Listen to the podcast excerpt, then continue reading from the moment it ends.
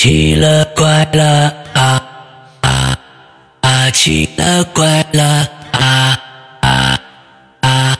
哎，各位听众，大家好，欢迎收听《奇了怪了》。我们今天继续请来了南红兔子，接着讲他的那些诡异经历。我相信上一次听完这个直播的朋友啊，一定是意犹未尽，因为呢，他带来五个故事，只讲了两个，一共两个小时，他只讲了两个故事，而且呢。大家如果听录播的话，现在应该已经距离这个直播的时间啊，已经过去两三个月了。我估计你们现在听直播的应该是，呃，听录播的应该在，应该是到了一月份甚至二月份才能听到这一期节目了。所以呢，也支持大家啊，都来我们的 A B C D 站啊，A B C D 站，你明白吗？那就是取一个字母啊，你能拼出那一个一个站的那么个那么个地方来。看我们的《哈喽怪谈》啊的直播，好吧，来，兔子跟我们打个招呼。Hello，大家好，我是 VIP 四群的南红兔子。哎，你看，今天我又来给大家讲故事了。哎，楚楚说的非常非常的清楚 啊，那来自四群的，哎，这都是有归属的。你看啊，这是为四群在争光的。你看，其他三个群呢，也不应该示弱啊。我就建议大家都呢在那个群子群里边呢，来多传导传导，让咱们自己的这自人呢都来上上节目，行吧？废话不多说了，剩下的时间交给兔子来。好，那咱们开始了。上上一次讲的故事，上一次的故事和这次的故事它是有有关联的。嗯嗯，不需要再再去就是总结一下了吗？我觉得你把关键的，如果今天就是前情提要，跟今天 会有一些关联的某一些情节，可以在这点一下。好的，我觉得嗯，上一次。上一次的故事，我觉得大家印象比较深的应该是那个小女孩嗯，两个小女孩哎，然后他们他们的特点就是笑起来有两个酒窝，嗯。嗯，这个就是笑起来有两个酒窝，这个点就是比较重要，后面应该还会提到。好的，然后，呃，因为跟跟我的两个儿子有关嘛，然后后来就是为了我的儿子，嗯，然后我就去，我妈带着我去，嗯，去一个小庙，然后找了一个就是有佛缘的人，帮我就是帮我破解了一些事情。之后他有跟我有跟我有跟我提到，就是未来三年，未来的三年内。每年的九月初一，农历的九月初一嘛，嗯，都要去上香，都要去上香。嗯，为什么？为什么这样说呢？因为他说我家我的小孩嘛，他跟我本身是没有缘分的，就是说我这个人的命中是就是没有，就是生不了儿子。啊，但是因为我的我的祖辈，就是我的外婆，他们就是。对生男孩是有一种特殊的执念，对，所以特意为我求的两个儿子。啊，但是因为我我命中不带不带子，所以我无福消受吧，可以这样说。所以总是在我的在我的在我的呃命运中，包括我的小孩儿，总是会受到一些干扰。嗯，所以当时那个那个僧人就告诉我，他说。把我家的小孩儿，呃，提到佛祖的脚旁，嗯，然后寄养三年，然后去化解化解这个这个这个结，可以这样说。明白。所以，对对，放三年。那么这三年内，每年的九月初一，我都要去去他的庙里面去上香。嗯嗯，我曾经听到过一种说法，也是这种的，就是嗯，他修一个假身。他可能是泥塑也好，或者是一个呃纸人也好，或者怎么着，他呢就是跟一个呃，可能把这孩子的头发一点点的放在这个上面，完之后相当于就把这个东西放在寺庙里，相当于是带他来修行，呃，可能跟这个有点相似的这么个意思。嗯，对对对，嗯。然后这个事情过去九月份嘛，因为我们去的时候。那个时候正好是农历九月初一，是中秋节。嗯嗯嗯。之后就是国庆，十月份了，十月底，这个事情都过去一个多月了。嗯。然后嘞，也没有发生，就是说我的身边也就没有再发生什么奇奇怪怪的事情。嗯然后日子都过得很平很很平淡。十月底的时候，那个时候天已经有些凉了。嗯一个周末，一个周末的晚上，呃，周末白天，我带着哥哥，就是我大儿子，出去玩，在我妹妹家那边。我妹妹家住的离我家比较远，就是单趟的路程要一个多小时。在她家那天，在她家玩的很开心，然后就没有注意这个时间。当我注意到时间的时候，已经是快晚上十点多了。然后哥哥第二天他还要上课，我们不能在我妹妹家里，不能在妹妹家留宿。嗯然后我就就跟哥哥说，晚上我们还是要回家的。嗯现在已经很晚了，我们现在必须要回家了。嗯因为小孩嘛，他有的时候玩的很尽兴的时候，他就不愿意走，所以拖拖拉拉的时间搞到了十点多。嗯回去的时候，我是骑着电动车带他的。嗯十月份晚上十点多的时候，那个点，嗯，还是很冷的。然后骑着电动车到我家，就是快到我家的时候，它有一个三岔路口。那个三岔路口呢，有一段有一节路，还挺长的。然后那节那段路的话，不管是夏天还是你什么时候去经过那条路的时候，都是非常凉快的。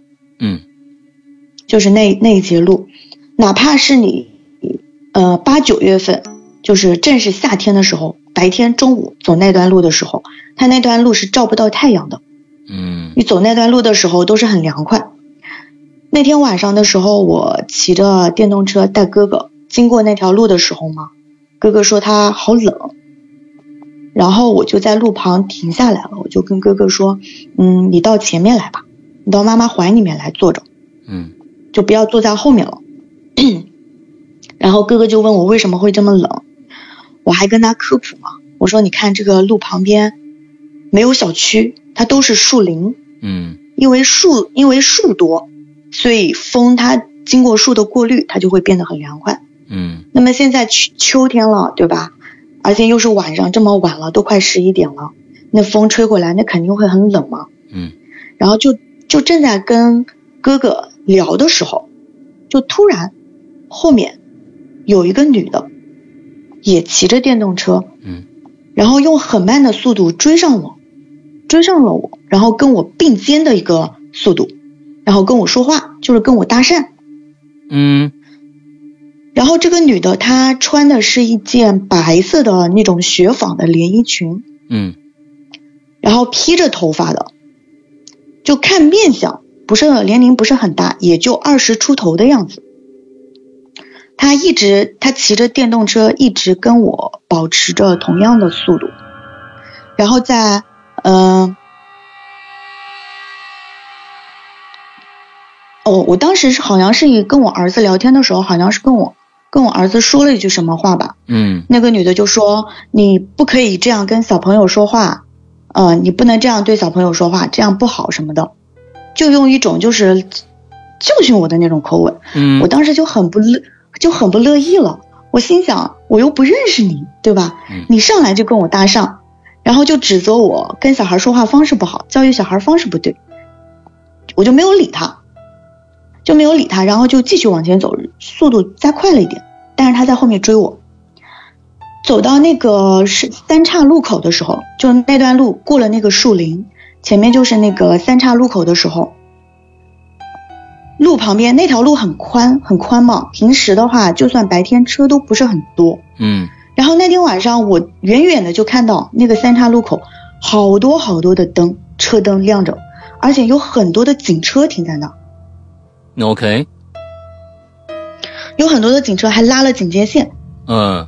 我就想，就就想，我我就猜测到了，应该是有事故吧，或者是车祸什么的，我就有嗯。猜测到，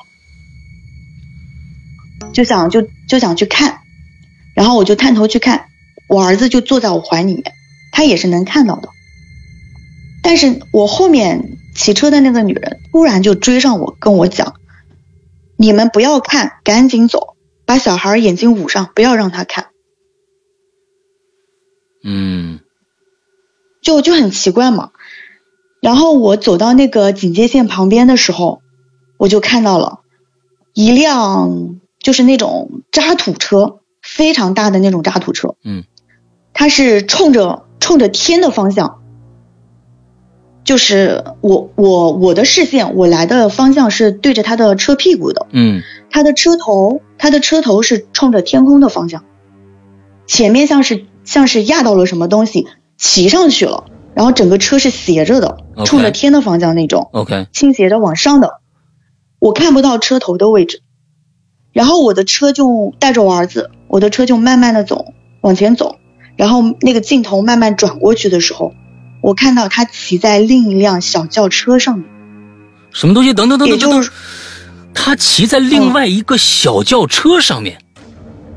对，就是追尾，应该是追尾，但是没有刹住，哦然后那个车速度太快，骑上去了。OK，明白了，那个那个大那个渣土车骑在另外一个小轿车上面是吧？OK，对对对，嗯他他应他应该是速度压不下来，然后前面的车刹住了，他没刹住，嗯然后他窜到他车身上面，嗯整个车头抬起来，冲着那个天空的，因为周围的路灯还有警车非常的多，然后灯光非常的亮，亮如白昼的那种。嗯我从旁边过去的时候，我就看到了一个穿着白色衣服的女人，披着头发，嗯从那个渣土车驾驶座的位置、车窗位置位，整个人就直直的，笔直的像一根旗杆一样戳出来了。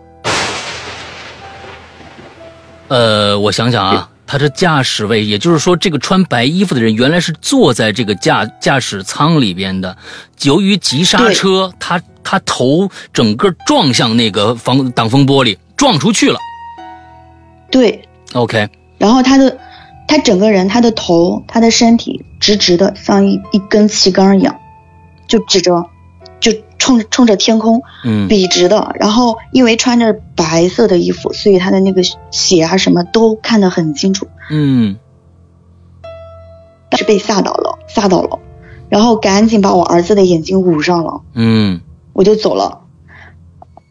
因为很很慌张，因为那那一切就是我看到看到那个尸体的时候，看到那个车祸的时候，那那整个过程就发生在几秒钟的时间，我来不及反应。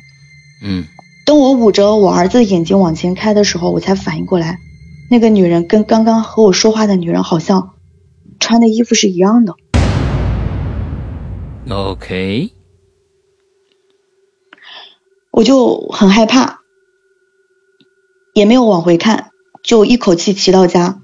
骑到家的时候，更不可思议的是，我发现我儿子不见了。啊，什么什么？对，我儿子不见了。他本身是坐在电动车前面的，就是坐在我怀里面的。对啊但是我捂着他，捂着他的眼睛，一一只手骑着电动车，然后过了那个十字路路口之后，我就疯狂的往往回赶。那一路我的脑子都是空白的。等我到了进了小区，到了单元门楼下的时候，我看到我怀里面的儿子不见了。这这，我这问一个题外话，是当时老大老二都在你车上吗？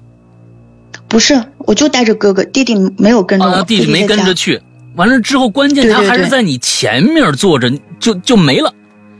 对，就突然就没有了。OK，然后我就赶紧往回找，就就掉头往往回找。到了小区门口的时候，我看到我儿子站在小区门口，就站在那，而且他旁边还站着一个小女孩。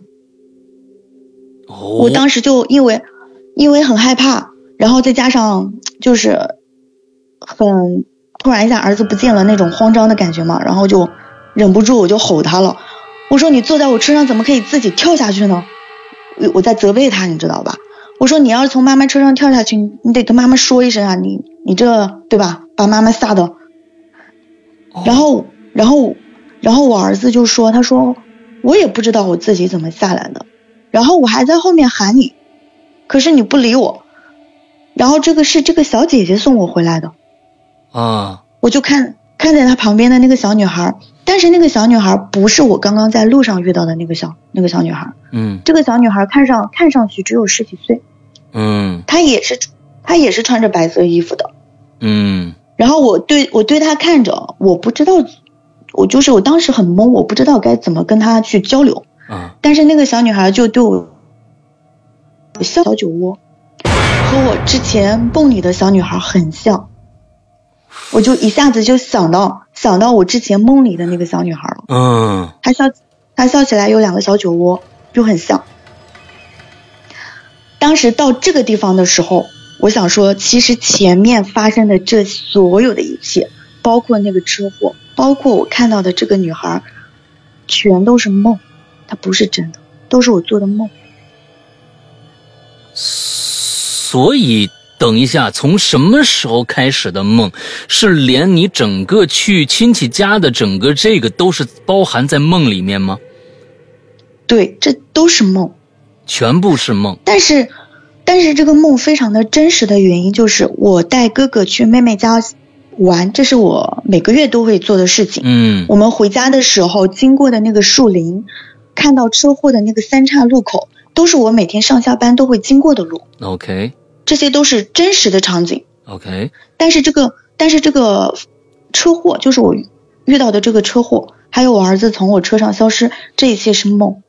我梦醒了之后，早上正常的去上班，正常的，因为因为当天晚上做了这个梦嘛，嗯。很真实，我就有一种精神恍惚，就像有一种包夜的感觉，精神恍惚。嗯但是还是要去上班呀。嗯上班的时候，经过了那个三岔路口的时候，我就往发生梦里面发生车祸的那个路口看了一下，啊然后我发现，我发现，在这个发生车祸的这个三岔路口的对面是殡仪馆，嗯，是是一家殡仪馆。你以前没注意过，没没，就是他一直在那，可能习惯了，就没有太太去在意。嗯当我看到的时候，我才想起来，哦，这个地方是个殡仪馆，OK，就是我梦里发生车祸的地方。当时发生这个事的时候，我还跟楼小楼说了，楼小楼就说你赶紧上网查一查，这个地方曾经是不是发生过车祸。嗯我还去我还去百度搜了一下，确实有发生过车祸在这个地方，嗯嗯嗯嗯但是但是发生车祸的不是渣土车，嗯，就是普通的那种轿车。嗯嗯，至于有没有人员伤亡，这个就无从查起了。那我觉得这个倒是啊，哪条路上没发生过车祸呢？对吧？你就跟哪块黄土不埋人一样。不过呢，在这里边，我是忽然想到了一个，好像是时空时，在你的梦里边，好像有一个时空交错的一个感觉。什么呢？就是嗯最开始骑自行车跟你并行的那个人，我总觉得他说的那句话是后面发生的。就是，其实我自己到现在也没有想明白，我梦里面那个就是遇到的那个二十出头的女孩，她为什么一直想要找我说话？对，而且他说你，你不要这么跟你的孩子说话，你不能用这种语气。他是不是在说你之后要骂他？因为你发现孩子不见了，到了小区门口的时候，你骂他了。他说的是不是这个事儿？我我凶他了，我的天，我还真没往这方面想。我刚才就在想，他说的那句话实在是太莫名其妙了，因为你并没有，是你在给孩子科普一些知识。他为什么莫名其妙说你不要说，呃就就就这样说你的孩子？那我觉得有可能是他后面这个说的，你后边你不应该这么责备你的孩子。而且车祸上面就是车祸上面那个那个那个尸体嗯跟他穿的是一样的衣服，嗯这一点我也我也没有想明白。啊，还包括后来后来送我儿子回家的那个十岁的小女孩，到底是谁呀、到底是谁？嗯我只是说我看到她笑的时候，她有酒窝，两个小酒窝非常可爱，，OK，一个小女孩，然后就让我很快的想到了我之前无数个梦里面出现的女孩，嗯嗯嗯。不过呢，我觉得就关联起来了。还是算算是，好像他要做一件好事一样，因为在这里边他做所有的事情好像都是为了你好，倒并不是觉得他要害你怎么着的，感觉上是这样啊，感觉上是这样。对。对是的，我问个题外话，呃，嗯好，刚才咱们一直在录音的时候，我隐隐觉得我的耳朵里面有小孩的声音，是你别吓我，你别吓我，我小孩不在这边，啊？什么？现？在在十，我在十三楼，我小孩在七楼，不在不在这个家。大家刚才，大家刚才有没有听到有小孩的，好像挺多吵闹的、跑来跑去的声音？刚才有没有下面下面有没有人听到？有没有人听到？我我我真的我不是不是为了节目效果啊，我真的听着了，呃，好几次，最少三四次，我是真听可是我着了。没有哎，他感觉并不是说是我这边的声音，而是你那边就是呃很很远的一个声音录进来的。我我跟你说一下我这边的环境啊，我这边是，我我现在在十三十三楼的这个房子是我父母住的，但是啊我父母现在出去出去遛弯儿了，应该是去超市了，还没回来。我现在是一个人在这个家里，是在卧室里面关着门、关着窗户的，呃因为我怕有杂音。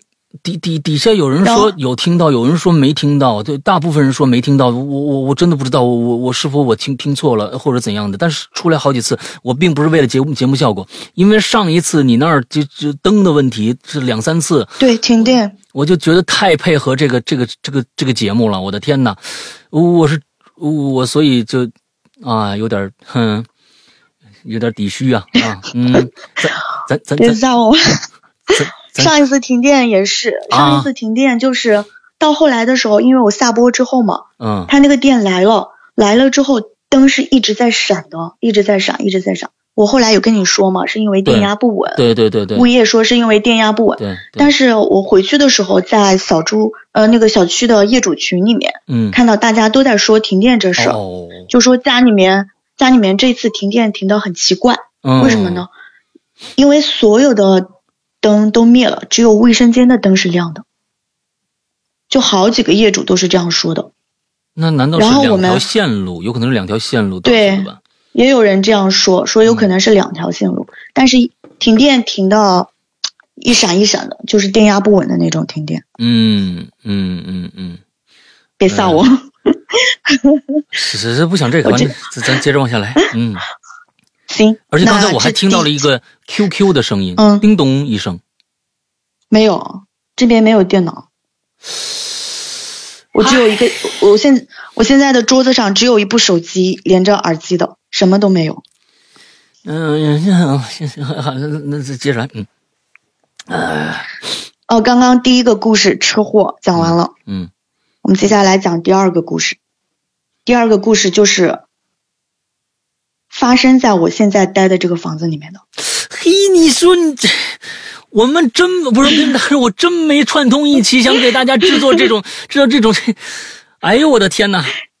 哼，行，没没有没有，啊老大也不知道我接下来要讲的是什么故事。啊，对呀啊这个这个故事我给他，啊叫《客厅惊魂》，是发生在这个房子客厅里的。嗯，好，呃，在说这个故事之前嘛，我今年，哦，刚刚的故事是去年十月底发生的，嗯就是去年。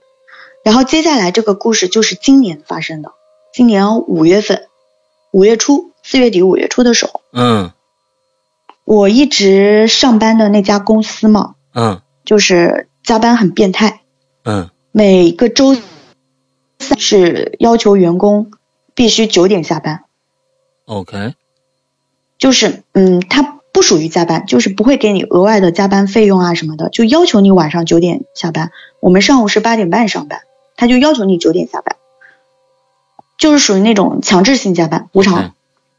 然后时间这这种制度维持了有好几年了，然后就形成了一种不成文的规定了，大家都、都已经习惯了，也没有人说去投诉呀干嘛的。嗯。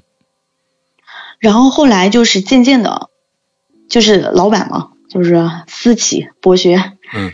他就把加班，周三除了周三，他周二、周四周六也是这样弄，也让你加班。然后这样的话，就导致我在家的时间就很少，嗯。几乎的话，几乎的话，每天在公司的时间，基本上就是在公司。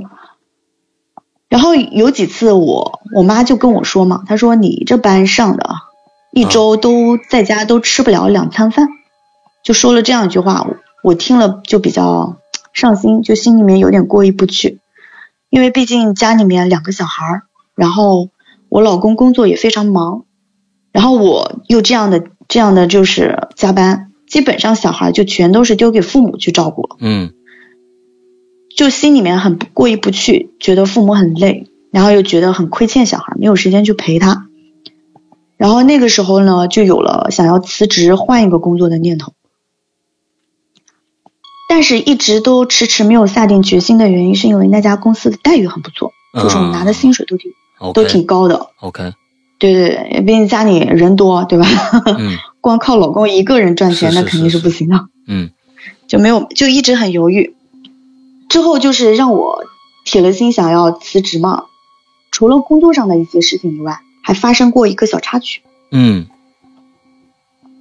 就是很和往常一样，周三也是加班，加班到九点。加班到九点的时候，同事不就陆陆续续回去了吗？嗯我当时就想就想要留留到九点半，因为那天晚上没有什么事，基本上我回去的时候小孩都已经睡了，我也没有什么事儿了，就想留留到九点半，是因为当时是听公司有员工说，呃，如果加班到九点半打卡的话，会有额外的补助，我还算良心有补助，哎，对，但是必须必须要到要9点半到那个点儿，对对对，然后我就想要贪贪图那一点补助，嗯然后那天晚上我就走的比较迟，到了九点半，然后再磨磨蹭蹭的搞搞电脑啊，玩玩手机啊，搞了快将近快十点的时候吧，我才出的公司。嗯我们公司是并不是那种就是很高大的那种写字楼里面，不是在那种，而是在一一个就是科研楼。这个楼以前是做科研的，嗯它是在，呃，我我我知你说的话会不会暴露地理位置？它是在一个、嗯那个就是搞科学的一个大学的对面。哦哦哦，好啊，就这样哎模糊的说过去得了，嗯嗯，对对对，它这个大楼以前是做科学研究的，搞科研的，后来就废弃了，一共也就八层楼，八层楼高，里面的设施都非常陈旧了，包括电梯也是很老旧了。这个楼后来就是对外出租了，我们公司就把它租下来了，是因为它很便宜嘛，嗯就租下来了。晚上我出电梯的时候，就站在那个电梯电梯间里面等那个电梯。这里就是简单说一下那个电梯间的那个环境跟位置还有氛围。我们公司的前台嘛，灯是始终是亮着的，只有最后走的同事才会去关灯、嗯，关门。那我不是最后一个走的呀，公司里面还有同事，哦还有还有其他的同事，好能卷啊，嗯对，就很 是的，是的，啊都很能卷。嗯我们那边的程序员经常熬夜加班的。啊 然后我出了前台，前台外面就是个大厅，但是大厅的灯它是关的，嗯。所有的光源，所有的光源都是来自前台。嗯。我就站在那个大厅里等电梯，嗯。电梯门上面是我自己的影子在上面，嗯，我的影子照在那个电梯门上，光源是是从我的左手边嗯。前台那边透过门照过来的。我看了一下那个电梯的位置，在一楼，它在往上上嗯，我在五楼。电梯比较老，它虽然只有五层楼，但它上来很慢。我就低头玩手机，看了一会儿手机之后嘛，感觉电梯怎么这么长时间没上来？然后我又抬头看了一下，但是我看到电梯门上有两个影子，两个人影，嗯而且那个人影明显不是我的。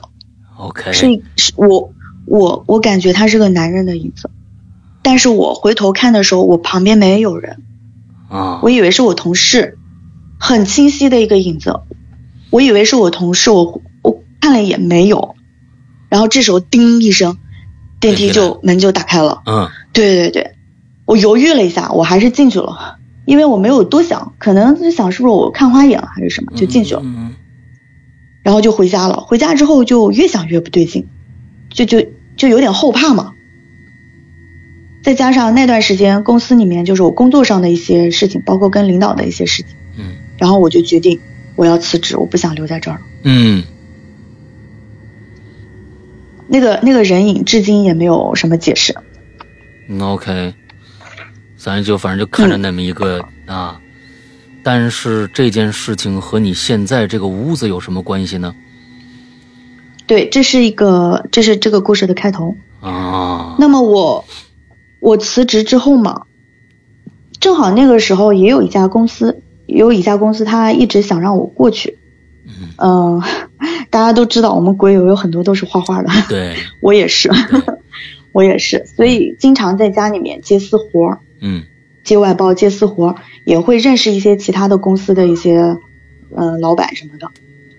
那么要我过，就是想要让我过去的这家公司嘛，我也是去年的时候，去年十一月份的时候给他们干了两三个月的私活吧，嗯对方也是知道我的能力的嘛，然后就愿意让我过去，给我开的薪水也很高，但是我一直不愿意过去的原因是因为他这个公司很小，就说是公司的话，不如说就是一个小工作室。嗯然后我就怕不是很稳定，就怕我会不会过去啦，干不了多久，对吧？公司就没了，嗯，就有很多这方面的顾虑。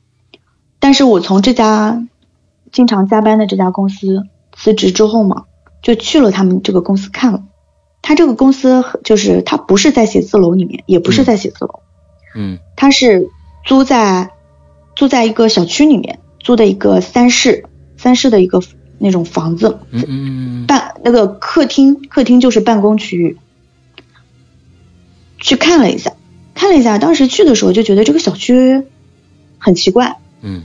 就是绿化非常多，绿化、哦。绿化非常多，而且不是那种就没没有打理过的那种感觉，就是杂草丛生的那种感觉。嗯。树啊，包括包括那些绿化带的植物都没有修剪过，就很就很乱嘛。嗯。然后去到他的他的那个办公楼是在二楼。什么声音？我喂，我我我这儿没有声音吗？嗯，什么声音？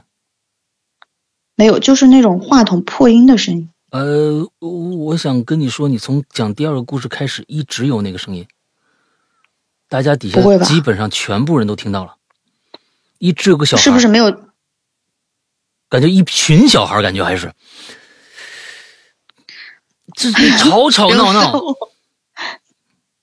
吵吵吵闹，这是这底下真的是大家大家都听到了。我刚才我我我把，你等我一下，我把窗户关起来。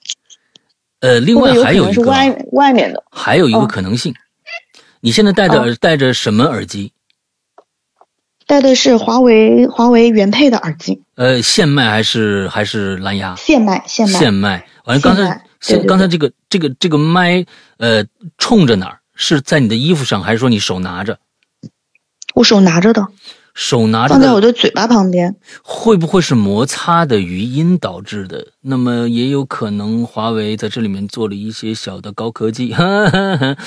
嗯 嗯，不知道那那啊。我刚刚，那我刚刚说的大家都听到了吗？会不会受到干扰就没有听清啊？没有，非常清楚，只是很小很小的声音，呃，就像是楼下你关着窗，楼下有人有有一帮孩子在那儿吵，录进来一点点那个声音，因为你要知道，你那个声音如果进来的话，你那边应该能听到很大的声音才才可能录进去，要不然根本录不进去。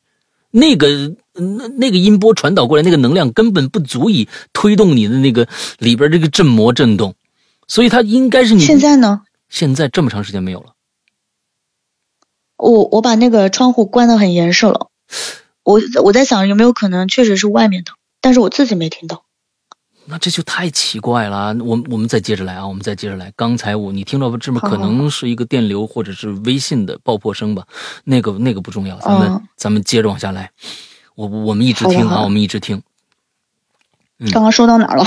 啊，嗯，哦对，刚刚刚说到那个公司嘛，对对对他那个小区里面，嗯就是我进去的时候，他是在、对，他是在二楼。嗯二楼进去的时候，他的客厅客厅里面有两个阳台，嗯前面的阳台和后面的阳台都是被那个树树荫给挡住的、遮住的。嗯整个办公室里面，就算是白天，它都是要开灯的，就很阴暗，嗯然后很很很冷。我去的时候是四月份，四月份按理说已经在我们这边嘛，已经不算冷了，但是它那里面就很冷。然后，然后呢，就跟这工作的事就不不详说了嘛，反正最后我就去了这家公司，嗯，然后一切都谈妥了，我就去了这家公司。去这家公司的时候是五月底，快六月份了，那个时候天气已经热起来了。按照说，我原来的那家公司基本上到六月份的时候就会开空调了，就会很热了。但是这家公司嘛，我去上班的时候，它别说空调了，连风扇都不用开，非常凉快。嗯嗯，然后午休的时候，中午午休的时候，跟老板就匀了一个房间出来，就是应该是那个房子的一个小次卧，它那个次卧里面是空置的。里面放了一个衣柜，但是那个衣柜就是那种帆布衣柜，一般租房子的人会买的那种帆布衣柜。嗯里面是空的，什么都没有，很破旧。嗯然后在这个衣柜旁边放了一一个一米一米六一米七啊，一个试衣镜靠在这个衣柜旁边。，OK，然后这个房间里面就没有什么东西了。他说我中午的时候嘛，就中午下班的时候，因为离家远，嗯可以在这个房间里面休息午睡。我自己带了一一个折叠床放在这个房间里面，中午可以在这睡。然后有一次，有一天中午下班，我自己就是不是特别困，然后我就在这个房间休息，坐在我的那个床上面，嗯然后我就看着那个试衣镜，看着那个镜子，我就站起来看着镜子里面自己，就觉得嗯，这个镜子照人还蛮好看的，哦，把人照的很很高挑的那种感觉。嗯，我就拍了几张照片。这个照片我有发过，我发过给你哦。这个自拍照，等一下，为什么发给你？我看一下为什么发给你？啊？就听我下面讲。之前我在四群里面有发过这个照片，嗯是因为拍完女孩子嘛，拍完照片都喜欢用修图软件去修一修啊，加个滤镜啊什么的，很常规操作嘛。嗯哼我当时把这个照片导到那个手机软件里面，就是修图软件的时候，去修的时候，它居然提示我不支持多人。哦，我天哪！我刚看明白这个图什么意思。你看到了是吧？这张图啊，大家看啊，大家看这这张图啊，它这张图这有一个有一个白色的一个提示框，上面写着写着暂不支持多人。对，是的。我、天，OK，这个这张照片我当时还发到鬼友群里面，嗯就是我们的四群嘛，VIP 四群里面，嗯嗯大家都还讨论了。他们就说你对着镜子再照一张，再照一张，然后看能不能操作。嗯。后来我换了衣服，然后就是穿着同样的衣服也好，换一身衣服也好，然后对着这个镜子自拍嘛，放到那个手机里面都是可以操作的，也没有再提示过什么不支持多人这样的提示，嗯。就唯独那张照片嗯。不可以，嗯。就就就操作不了，修不了。然后当时我就对这个房间有点发怵了。嗯然后就想到这个地方六月份嘛，那么热，我在这个房间里面居然都不用开风扇，很凉快，然后就没有敢在这个房间睡过。嗯，之后也也有侧面的跟老板聊过这些事情，也有侧面跟老板聊过这个事情。老板就说，嗯、咱们月底就会搬了，搬到写字楼里面去，嗯在这边也就是暂时的就是办公了。嗯后来也没有到六月六月底吧，六月十几号吧，我们就搬了，搬去写字楼了。嗯。我以为这个事情就此结束了，嗯。但是就从那之后，就不知道为什么，我我是一个睡觉从来不失眠的人，就从那之后，不知道为什么每天晚上睡觉都睡不着，嗯。就失眠，再加上因为带着小孩睡嘛，小孩很吵很闹，就我本来很困，但是小孩把我闹醒了。等到他睡着的时候，我的瞌睡已经没有了，就睡不着了。嗯就这样的一种状态。然后我呢，就晚上把小孩哄睡着之后呢，我就自己跑到客厅，就我现在住的这个房子，我就会在客厅坐一会儿，玩一会儿手机，等到困了再回房间，嗯因为怕在房间里面会干扰到我老公啊，还有小孩他们睡觉嘛，因为我自己睡不着，翻来覆去的，嗯，就怕吵着他们，嗯我就自己去客厅，坐在沙发上面玩手机。第一天晚上，我是躺在沙发上，嗯就是沙发是靠墙放的，嗯沙发对面就是电视嘛，基本上都是这样的这样的布局。我是背对着电视，面对着墙壁的方向，躺在沙发上玩手机，啊，对，玩手机，嗯。对对对。然后怕吵到小孩睡觉，我是把房间门关上的。就在我玩手机的时候，哦，突然听到房间门开了，很轻的声音，开了，房门开了，嗯。然后我就不能动了，就像鬼压床一样，嗯。就不能动了。我以为是我的小孩跑出来了，我正准备起来说说他嘛，我说你晚上不睡觉又跑出来干嘛？因为他晚上吵就是睡觉前不是要尿尿就是要喝水，嗯，就是反正就是不睡觉就闹腾，所以当时门开了，我还并没有感到害怕，嗯。我就觉得是我家小孩，但是我不能动了，这个我就有一点慌。嗯。然后，然后我就听到有小孩在地上爬的声音，四肢着地，四肢着地，他不是走路。我就更奇怪了，因为我家弟弟嘛嗯也有四岁了，嗯会走路的，而且他跟哥哥两个在家玩的时候，很少在地上爬着走。这大晚上的不睡觉，对吧？门开着，你爬出来是几个意思？嗯，但是我又不能动，我又不能动。当我能动的时候，就是一般鬼压床嘛，只要你就是哪怕一根手指动一动，或者是嗯嗓子里发出一点声音，你的身上就可以动了。当我感觉这个小孩爬到我的背后的时候，他就要靠近我的时候，我猛的就可以动了。嗯我动的时候，我猛猛的一下坐起来，一回头，客厅里什么都没有，房门也是关着的。所以我不知道刚刚我听到的那一切到底是怎么回事。嗯，OK，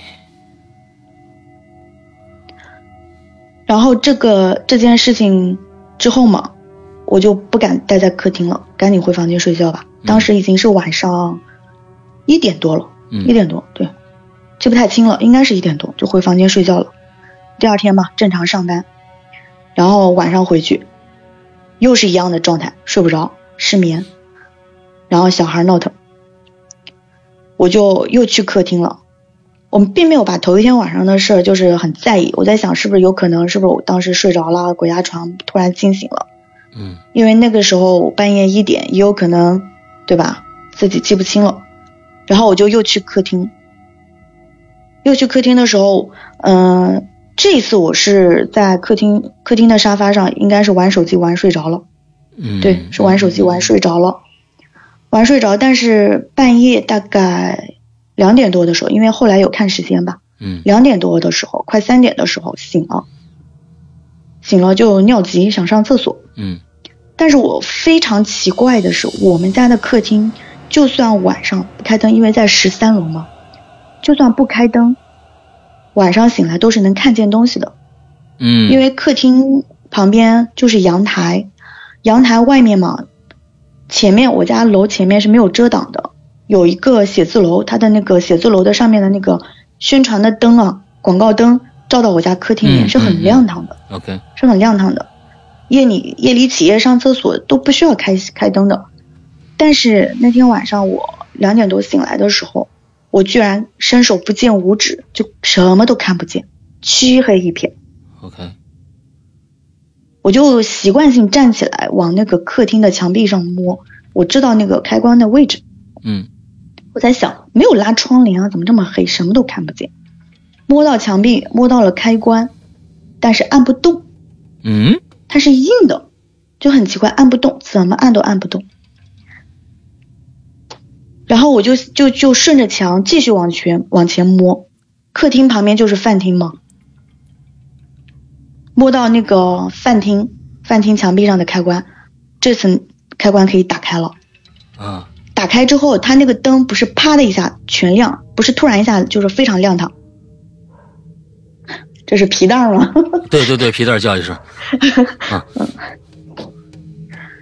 它那个灯不是突然一下亮的，它是慢慢慢，就像那种渐变式的那种亮的，嗯就很奇怪，从亮起来的那慢慢亮起来那样那样的是吧？对对对对对对，也就是说我的能见度是从旁边慢慢到远处的那种。嗯，就在这个亮起来的这个过程中，我看见我们家的饭厅里摆满了花圈。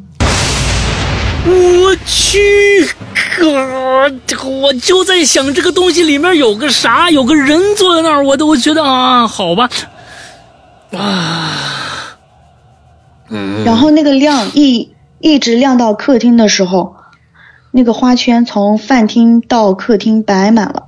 然后你知道吗？在客厅中间，地上躺着一个人，是我自己。什么？我看到我自己躺在客厅里面。OK，嗯，之后之后就猛的一下，就是就在我看到我自己躺在躺在客厅中间的时候，我猛的一下坐起来了。嗯，而且坐起来的时候，我就是躺在客厅地板上的，我就坐起来了。我说我刚刚刚是在做梦吗？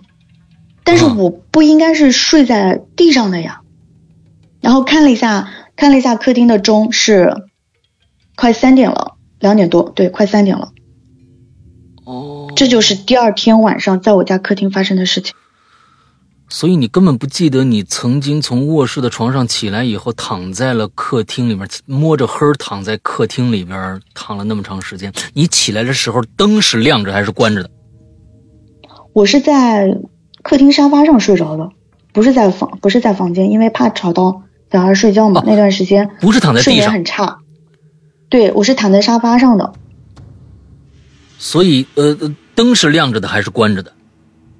灯是关着的，所以睡觉对你完全没有这个记忆，就怎么出来到沙发上？没有没有。然后当时起来的时候，我还在想，从地上起来的时候，我还在想，我是从沙发上滚掉下来了吗？哦，就是就很奇怪，因为我当时看到自己躺在客厅里面，就在我看到我自己的那一刻，猛地坐起来了，就是就像那种魂魄穿回去的那种感觉，就就从客厅上客厅地上坐起来了。之后，之后就那段时间身体就出现了很多状况，嗯，身体不是很好。嗯，还是六月份，对，还是六月份的时候，快六月底了，快七月初，就有天半夜，突然就是，我说不出来身体的哪个部位疼，它就是在胸腔的位置，嗯胃的旁边，又是在腰，但是又在腰上面一点的位置，嗯。剧痛无比，剧痛无比。然后半夜的时候，两也是两也是那个时间段时间段两点多的时候，然后就疯狂的吐，而且吐出来的都是黄色的水，然后就把我就把我把我老公吓着了，他就带我去医院嘛，然后做了检查，医生就问有没有可能是肾结石啊或者导致的，但是检查了一遍之后都没有，就没有发现什么症状嘛。嗯。当时当时去医院检查的时候，那个英子姐还知道呢，嗯，她还跟我说肾结肾结石一定要多喝水，嗯嗯多运动，就跟我跟我讲了很多，挺关心我的。嗯。最后诊断的就是肾结石，但是实际上并不是的，我感觉不是，因为他肾结石的话，如果痛到那种地步，都疼到吐黄水了，他应该是要就很严重了。但是他后来自己就好了，我也我也也没有吃药啊，也没有做手术，就很快就好了。到石头就排天亮之出来了吗？后就好还是怎样？也没觉得他有排出来。夜里两点多疼的，吐吐了，嗯然后是四点多去的医院，去了医院做完检查之后，到了早上太阳出来了，因为夏天嘛，太阳出来比较早，六点多天亮了，就开始就好了，就不疼了，然后就回家了，嗯就来的很突然。，OK，之后之后我这个事情过去之后嘛，哥哥就我我大儿子哥哥，他也半夜的时候喊肚子疼。嗯，就半夜的时候喊肚子疼，我就问他，呃，怎么怎么搞的？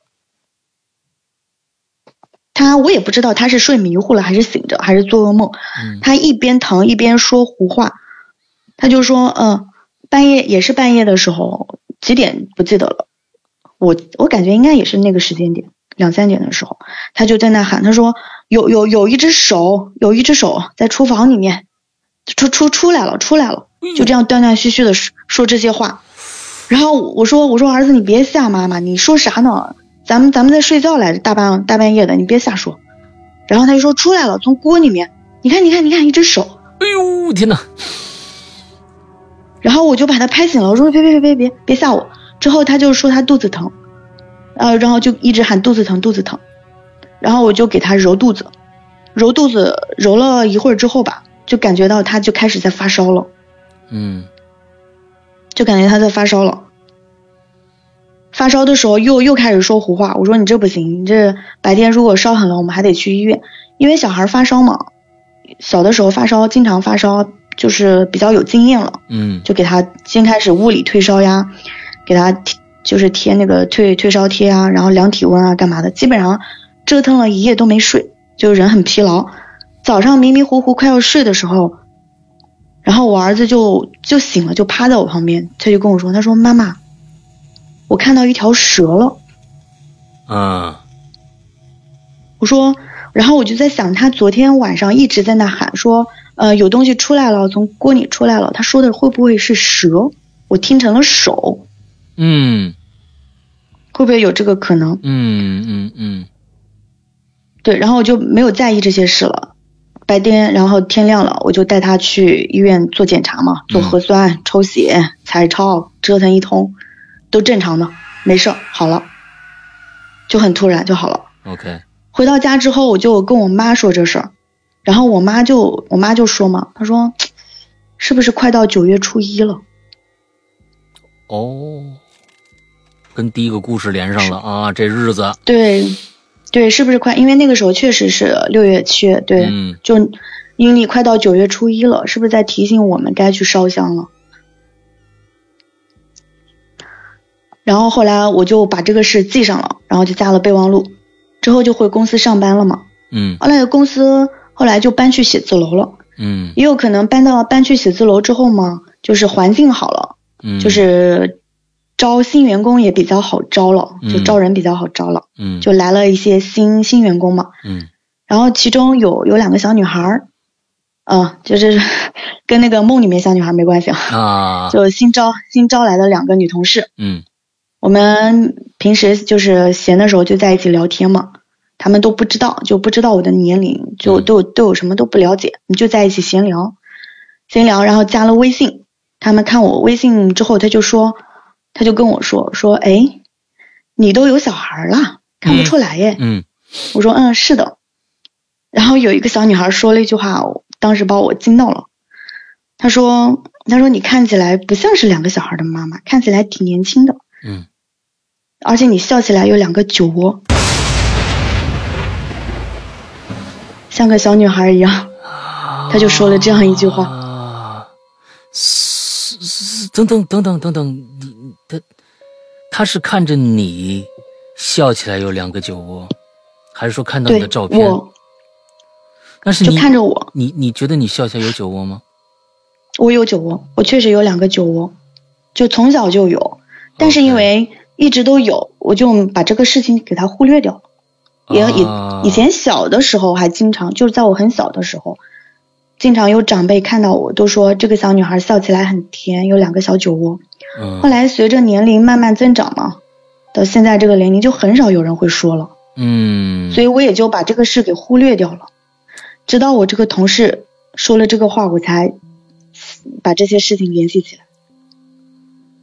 所以你的两个这个哥哥和弟弟有酒窝吗？没有，他们没有。嗯就到此，到这个故事，这个故事讲完了嗯啊。今天晚上两个故事讲的挺快的。嗯 这个故事讲完了，到此呢，就是关于两个小女孩的故事也就结束了。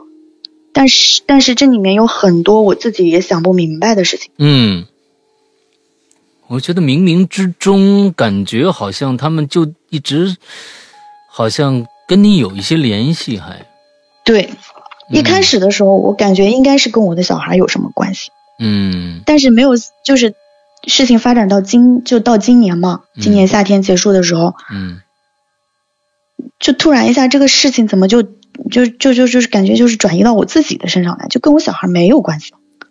哦，所以第三个故事是跟你自己切身是有关系的。对，第三个故事是跟我自己有关的。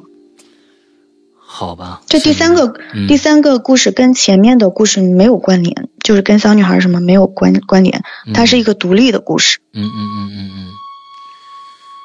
OK，那我觉得咱们正好，那咱们现在呢，时间正好到了一期。呃，其实南红兔子从最开始就准备了五个故事，今天呢是他最开始准备的五个故事的最后一个。之后呢，他他说呀，他今天还准备了一个可以后面再讲的一个故事。他说，不过那个故事比较长，那我们接下来哦，呃不是不是啊，不是，嗯、刚刚讲完的是第四个故事，第五个故事还没有讲。哦对，但是这第五个对这第五个故事的话，我不确定它能不能讲一个小时啊。对，我感觉应该是不够。但是第六个故事是比较长的。没错，所以呢，咱们就看嗯下面的时间够不够、啊。完了，咱们第五个故事讲完了以后，看看还有多少时间，是不是这一次我们把这第五个和第六个全都讲给大家听？那我们就看看待会儿的时间够不够了。但总之呢，听录播的朋友，那么你们就要再熬一个星期了。下周三再见，拜拜。嗯，拜拜。